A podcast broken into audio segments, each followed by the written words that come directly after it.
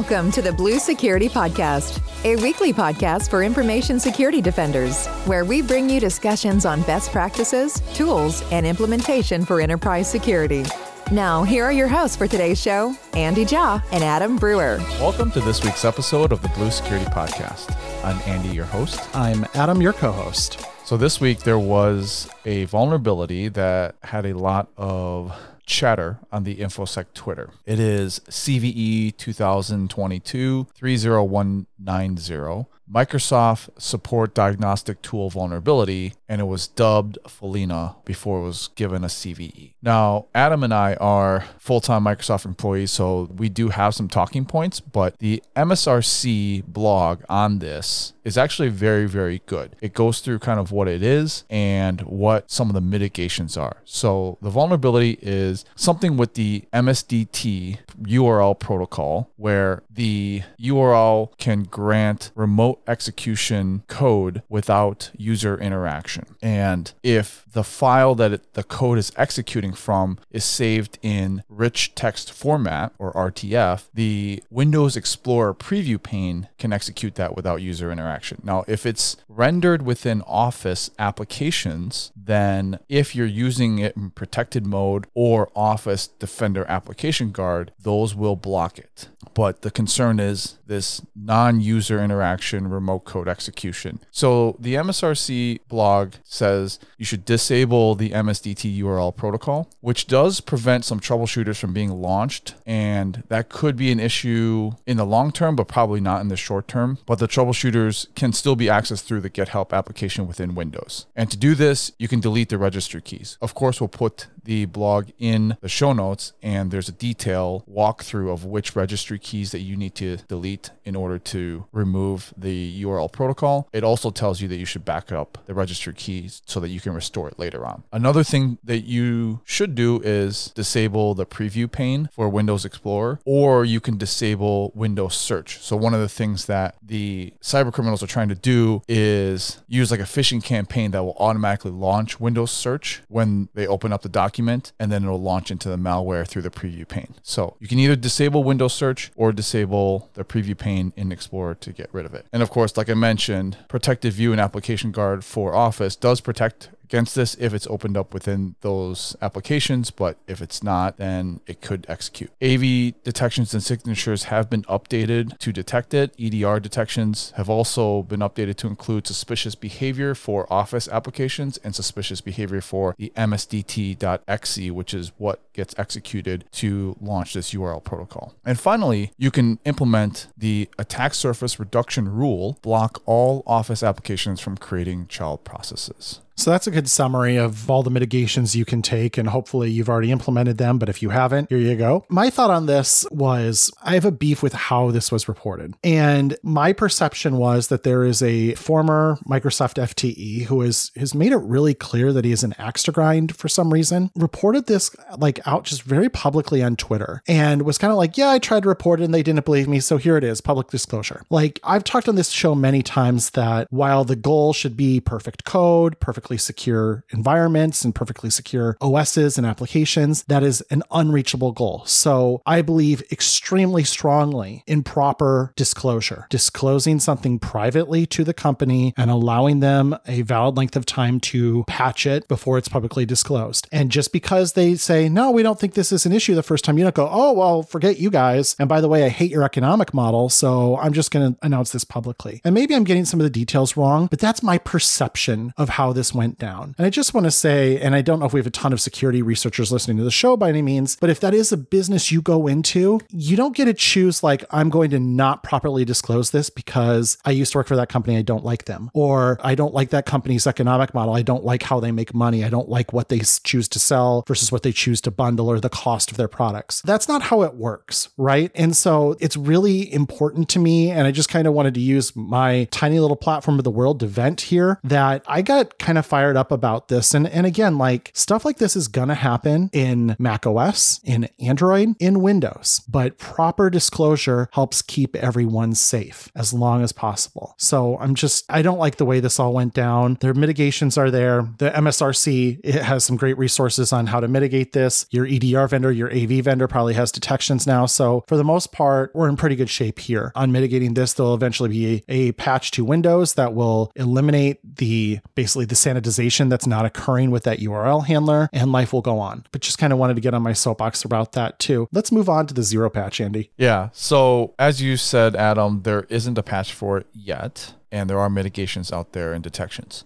Microsoft is probably racing to patch this now, but for the moment, if you want to patch it, there is a legitimate place, although it's unofficial, place called Zero Patch. And they've been releasing micro patches for a long time. They released a patch for this particular vulnerability. It is free, but you do need an account with them, and it does require an agent in order to install their patch. And so, if that's of interest and you think it's an issue and you're not able to scope some of these mitigations right away, Zero Patch does have an unofficial fix for it already. But onto the main topic for tonight. This is something that is part of the Windows defense that we haven't actually talked about yet. We've talked about some of it way, way back in our ransomware episodes, but Windows Defender Exploit Guard is part of a very comprehensive device hardening solution that you can implement that is included in Windows. The ASR rules or attack surface reduction rules that is part of this fix is part of Windows Defender Exploit Guard. First off, let's talk about licensing. You do need to be on Windows Enterprise or EDU in order to use this. Most of the licensing and the documentation calls out for Defender for Endpoint Plan 2 or Plan 1 or Windows Enterprise, Windows EDU. So make sure that you have the correct licensing because the security features are part of what makes Enterprise and EDU, you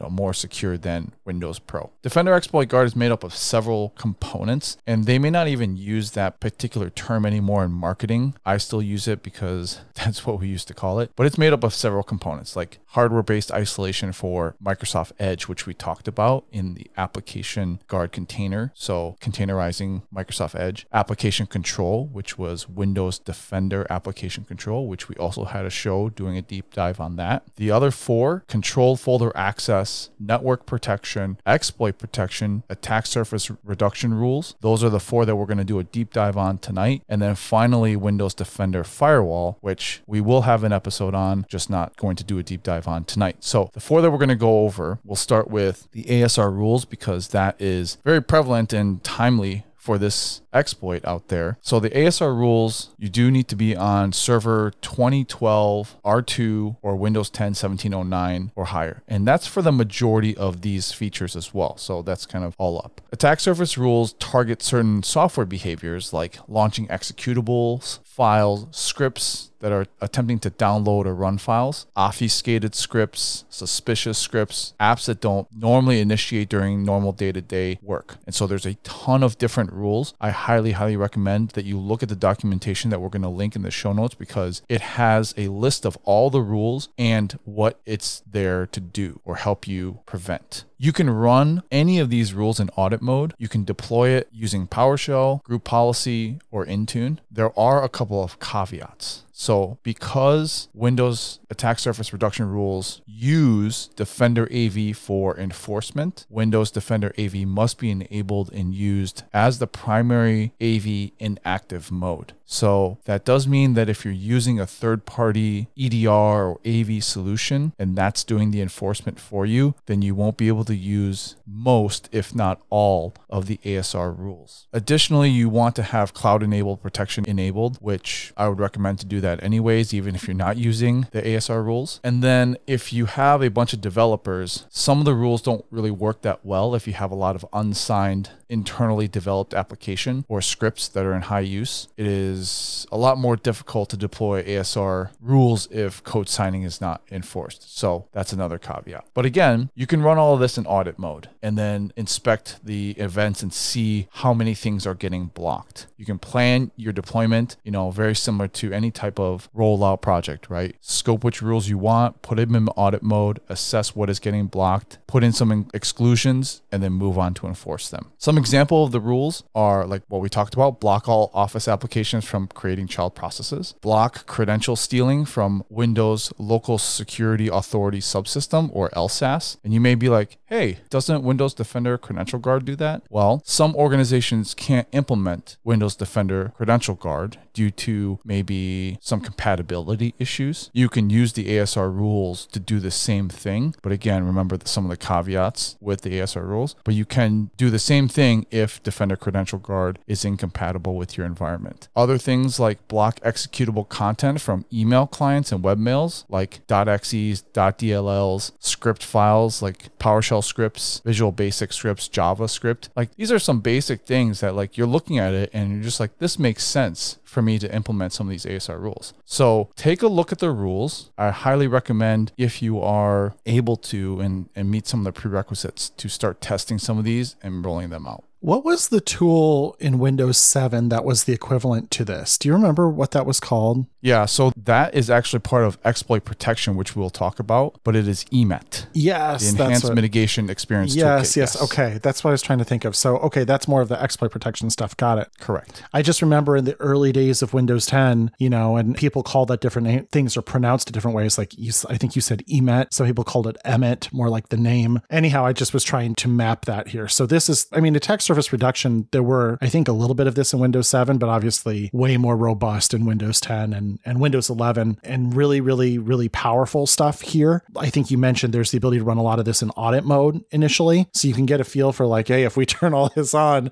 uh, how bad are we going to get blown up on this stuff? Do we have something internally that's going to light this up? And we might want to manage that at first. So I think there's options to get there, but we we talk all the time on this show about like doing the basics. I mean, like we bang the drum on this all the time. Just do the basics first, do the basics. Like this is the basics right here. So certainly there is effort involved in configuration and tuning of these things, but this is work worth doing because if you had some of these ASR rules turned on, even when this new MSDT thing came out, if you had turned on like prevent Office apps from creating child processes, you were already somewhat protected, right? Mm-hmm. Yeah. Absolutely. So, I mean, yep. why should Office apps be able to spawn child processes? Like, I don't want them to. So, this is a natural, you know, a great real world example of, you know, for orgs that did their homework, they weren't sweating a whole lot earlier in the week. So the next one that we're going to talk about is control folder access. And this was the one that we had talked about during the ransomware episodes because this is a specific feature to mitigate against ransomware. So what control folder access does is that it looks at folders that are trusted and then only allows trusted apps which are on another list to make changes to those protected folders. So if it's not on the list of applications that is trusted, then you're not able to make changes. So for example, if I have my documents folder and that's a protected folder and I have Word as a trusted application, Word will be able to make changes within that folder. But if I have some Conti ransomware, some suspicious process, executable and it's not on the trusted apps list, then it won't be able to make changes within that folder or encrypt it. So the Windows systems are protected by default and you can't remove them from the list. Again, you can run this in audit mode. The common protected folders are like the documents, the pictures, the videos, music, favorites. You can add more folders if you wanted to. This is something that does also require tuning. So again, you can run this in audit mode. You do need to have Defender AV real-time protection turned on. So again, this is one of those features that probably needs the Defender AV to be your primary antivirus agent. You can deploy through GPO, Intune, or PowerShell. So very powerful thing. I have tested this before. I will tell you it is one of the more invasive features. So I wouldn't deploy this to like all of your users. It could be very productivity inhibiting, but for high risk or critical systems, this would be something that I would absolutely take the time to scope out, right? This is one of those things that Adam and I talk about where it may not make sense for all of your users, but it definitely will make sense for some. Yeah, totally agree. It's one of those things where you may have higher risk users or you may have users that have simpler needs and have more predictable use cases and it would be easier to implement. Like opposite ends of the spectrum. I have these users that use an extremely locked down set of apps. They're a call center. They need these three apps and that's it okay, controlled folder access might be for you in that use case because much simpler to implement than somebody who might use any random app. Or on the opposite end, I want to build some sort of hardened workstation, you know, like a PAW or a SAW. You might want to use something like this in that scenario. So I think still, anytime you reduce attack surface, it's worthwhile. Just because this doesn't apply to all use cases doesn't mean it's not worth doing. The third one is exploit protection, which we kind of alluded to when Adam was asking about Emmet the Enhanced Mitigation Experience Toolkit. And if you're familiar with Windows 7 and Windows 8, this was like an add on thing that you could do to harden your systems. There are some examples of policies like arbitrary code guard, block untrusted fonts, validate API invocation. There's a lot of different ones. This is more almost like more system level or kernel level protections, whereas I would say the ASR rules are more of the, on the application layer, but also worth looking at. You can run these in audit mode as well. You can actually enable these locally through the Windows security application or again through Intune. This one can be deployed through SCCM or Microsoft Endpoint Configuration Manager. It can also again be done through Group Policy or PowerShell. So worth looking at. If you're familiar with Emmet, you can actually import some of those rules from Emmet into Exploit Guard directly through an XML file. And then the final one is network protection. And so, what network protection does is it expands on Smart Screen. Smart Screen is meant for web pages and downloading malicious files. So, if you've enabled this, which again, I highly do recommend that you do because it's a built in feature and it's based off of reputation. So, if it sees something, it can just pop up, and users can usually override them as well if you have a more lenient policy. But this expands on it where it blocks all outbound HTTP and HTTPS traffic that connects to low reputation sources based on domain or host names. So it extends that web protection to the operating system level, right? And it's all reputation based. So it does work off of the threat intelligence that Microsoft provides, but there is a way to submit false positives or false negatives. And then, of course, you can add your own exclusions if you need to. If something pops up and you don't have time and you need to do it, you can add an exclusion. Again, you can run it in audit mode, just like the rest of them. You can review the network protection events in the, the event viewer, just like with all of these other features, and then deploy it again very easily again through PowerShell, Intune, GPO, or SCCM. That's all of the features for Defender Exploit Guard that we wanted to talk about tonight. Again, there is one other one, which is the Defender Firewall, which it's a bigger topic. It is a bigger topic, and we'll do a deep dive on that in one of our later episodes. But this is something that is built in with Windows for most of you who might be listening who are enterprise customers. If you're using Windows 10 Enterprise or Windows 11 Enterprise or EDU versions of them or servers, you know, these are all built in to those operating systems and can be configured. I will say a lot of them are a little bit more heavy handed. So